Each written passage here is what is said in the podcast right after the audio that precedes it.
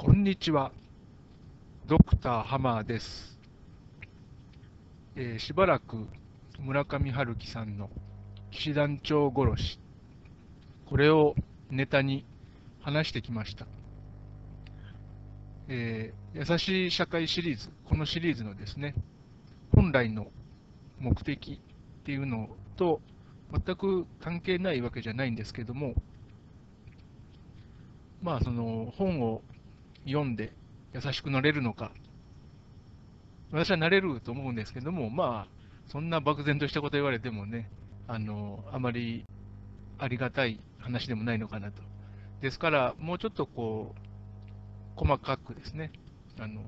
具体的に何を変えたらいいとかですね、いうような話も、やっぱりちょくちょくしていかないといけないのかなと。で、だいぶ前になるんですけども、こう、私たちですね、一人一人がこう、なんとなく持っているこう世界観っていうんですかね、それをやっぱりちょっと見直してみる必要というのはあるのかなと。で、大体シンプルなんですね。あの、特にこの科学とか合理的思考っていうものが流行ってるというか、まあ、それがこうデフォルトのモードみたいに扱われてしまいますので、特にそのフォーマルな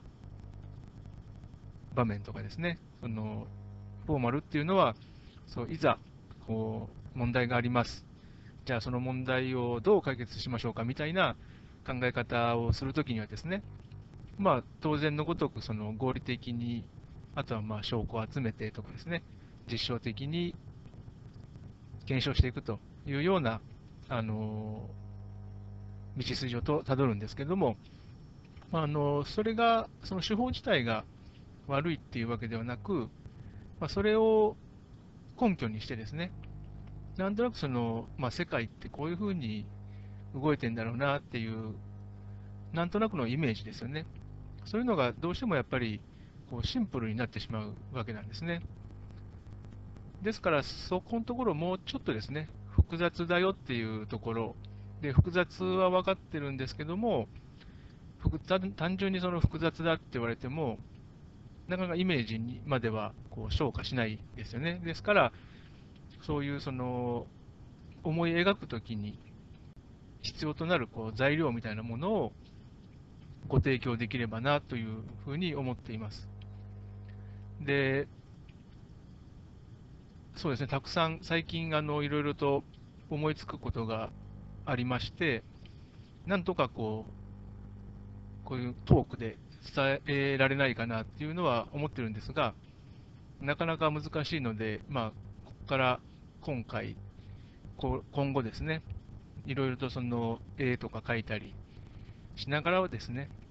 あの必要とあればですね、そのイメージっていう、この世界観っていうんですかね、それをイメージするときのその材料みたいなものをご提供できればなと思っています。で、その候補の一つとしてですね、あの私がそのマネジメントの勉強している中でですね、そのナラティブっていうその物語に関わるその理論とかフレームワーク、枠組みですよね。そういうものをあの活用したっていう話は何度かさせていただいてるんですけども、その中でですね、あのとある研究者の方がですね、ディズニーでですね、アメリカのディズニーで、そのタマラっていうなんかこうアトラクションがあるようで、まあ、それをモチーフにしてですね、あの実際のその組織ってこういうふうに動いてんじゃないのかっていうことをですね、説明されているこう結構有名な論文がありまして、もう20年ぐらい前、20年以上前に出されたあの論文なんですけども、それがですね、そのアトラクションっていうのが、そのまあ、入り口と出口は一つなんですけれども、それぞれその人によって通る道筋が選べる。つまりは、あの同じ、誰もが同じ道筋を通らないので、そのアトラクションをパーッと通過して経験することっていうのが、まあ、それぞれバランバラになると。でただ、その用意されているフレームワークは一つだっていう、そういう形のものですね。まあ、その組織と見立てて、で、その一人一人のそのお客さんというか、あの参加する人がですね、通るこう道筋、一人一人こう違う道筋が通れるんですけども、それをあの一人一人のそのストーリーラインっていうふうにこうメタファーでですね、あの説明してですね、あの組織ってこういうふうにできてんじゃないの？で、つまりはその同時進行でその複数のストーリーラインがあの人によってですね、あの描かれているんですけれども、結局のところは、その目で見てみるその現象っていうんですかね、それはその一つのこうアトラクション、つまりはその組織っていうものですね、が、あの我々その参加している人全員にその組織っていうのが最後最後にはまあ目に入るっていう、そういうあの枠組みなんですけども、まあ、例えばあの日本であれば1億人以上の人が生きてますね。で、それぞれのこう人生っていうのがあるんですけども、それがま同時進行的に動いてるんですが、ですからその人それぞれですね、その自分が置かれている状況によって、いろんな経験をするわけですよね。で、それが、経験自体は、まあ、その一人一人のものではあるんですけども、その中に必ずそのかなり多様な他者っていうのが登場してくるわけですね。で、その結果として、まあ、あのバクッとした形ですけども、日本っていう国が、まあ、存在し続けてるわけですね。でそういうことで、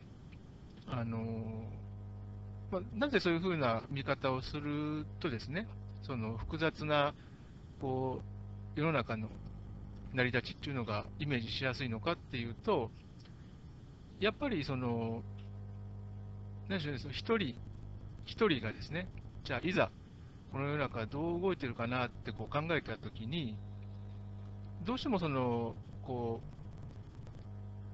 う、どんだけこう多様な視点をとかって言っても、やっぱりその人の視点っていうものにこう限られてしまうわけなんですね。で特にその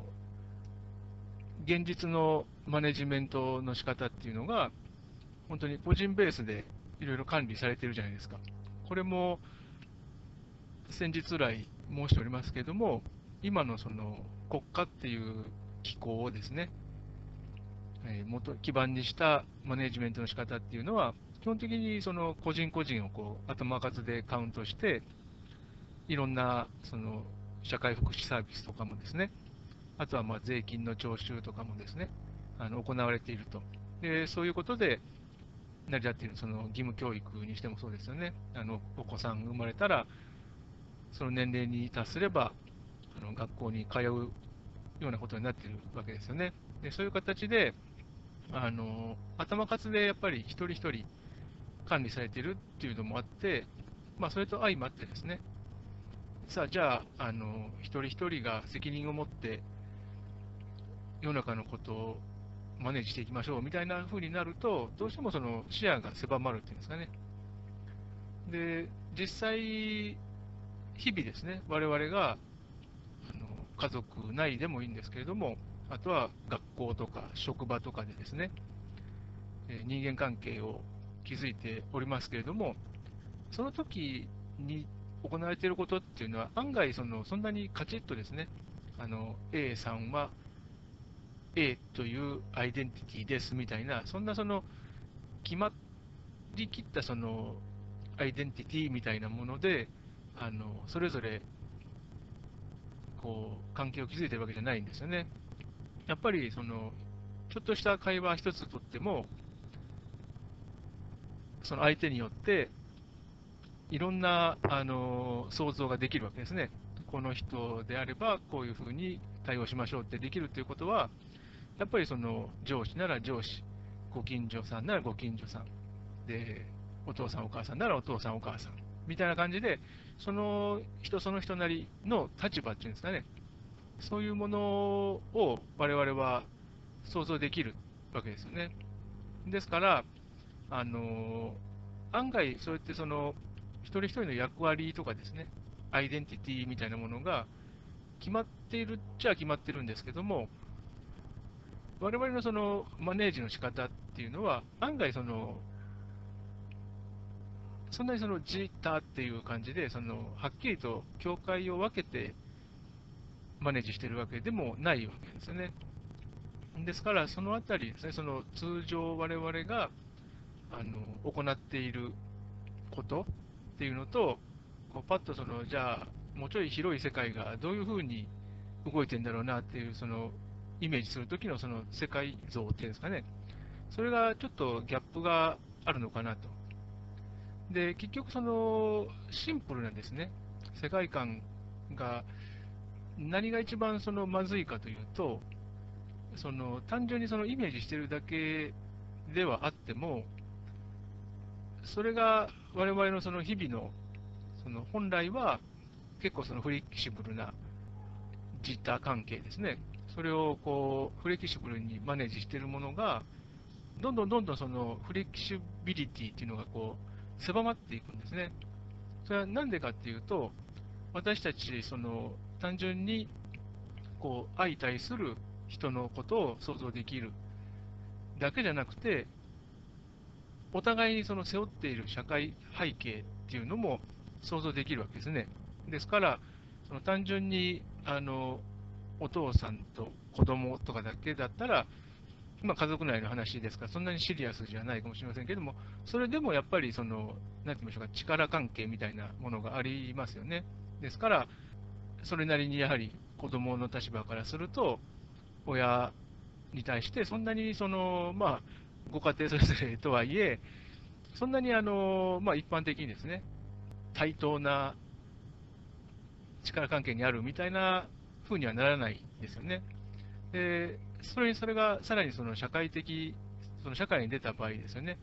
あの職業とか、そのどういう地位にいるかとかですね、そういうようなことが入ってくると、まあ、そのまんまその、割とその広い、その日本なら日本で存在しているそのこう階級っていうんですかね、階級はあんまりないと言われてますけど、やっぱりその階層化してるわけで、そういったその社会的にこうフォーマルにこういうあの階層で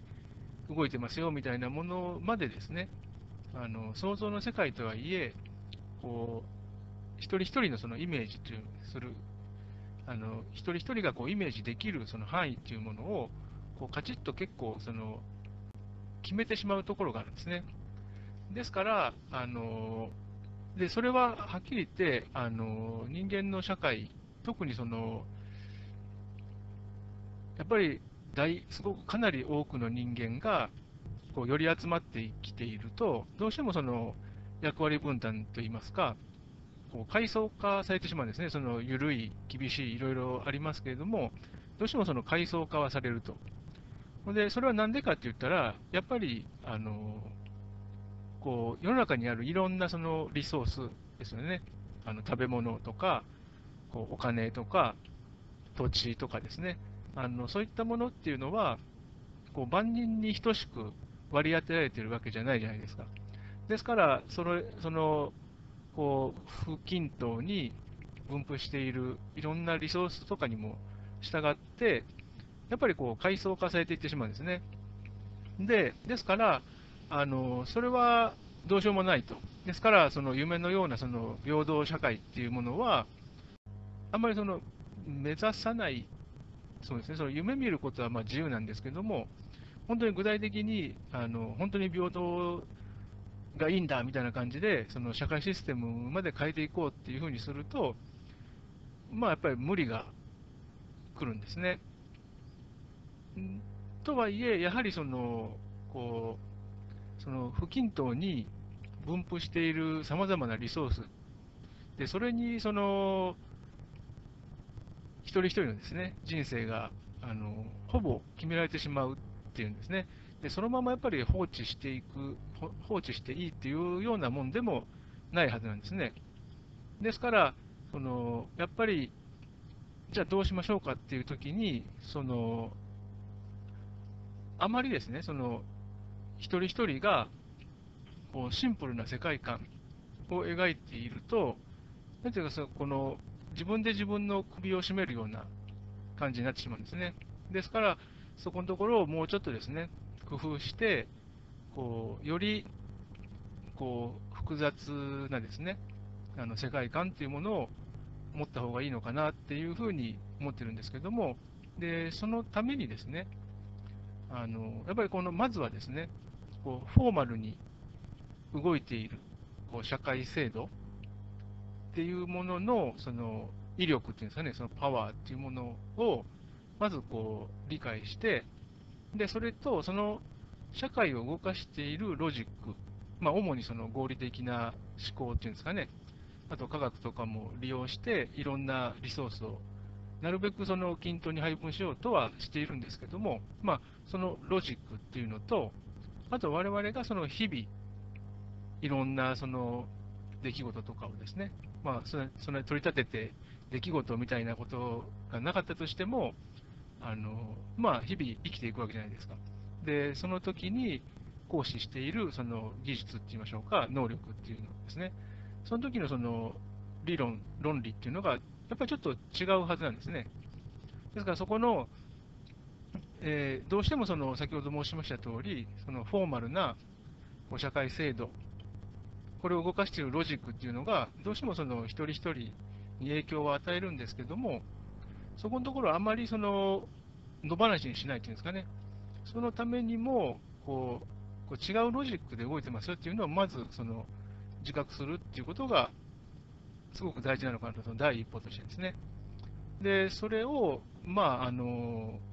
まあ、研究する人はまあ研究していくと思うんですが、あの大多数の人ってただこう生きてるだけですよね。で、そのただ生きてるだけの中でも、なんとなくですね、そのそういうもんだよ、違うロジックで動いてますよっていうですね、その我々が日々こう、いろんな人と会話をしたりとかですね、するときのその感じ方、考え方っていうのと、現にそのいろんなそのお給料とかですね、その収入とか職業とかですね、あの決められているそのロジックっていうのがこう違う理屈で動いてますっていうところは、やっぱりあの理解した方がいいのかなと。で、まあ、またあのちょっとまとまりがなくなってしまいましたけども、その辺どう違うのかっていうところですよね。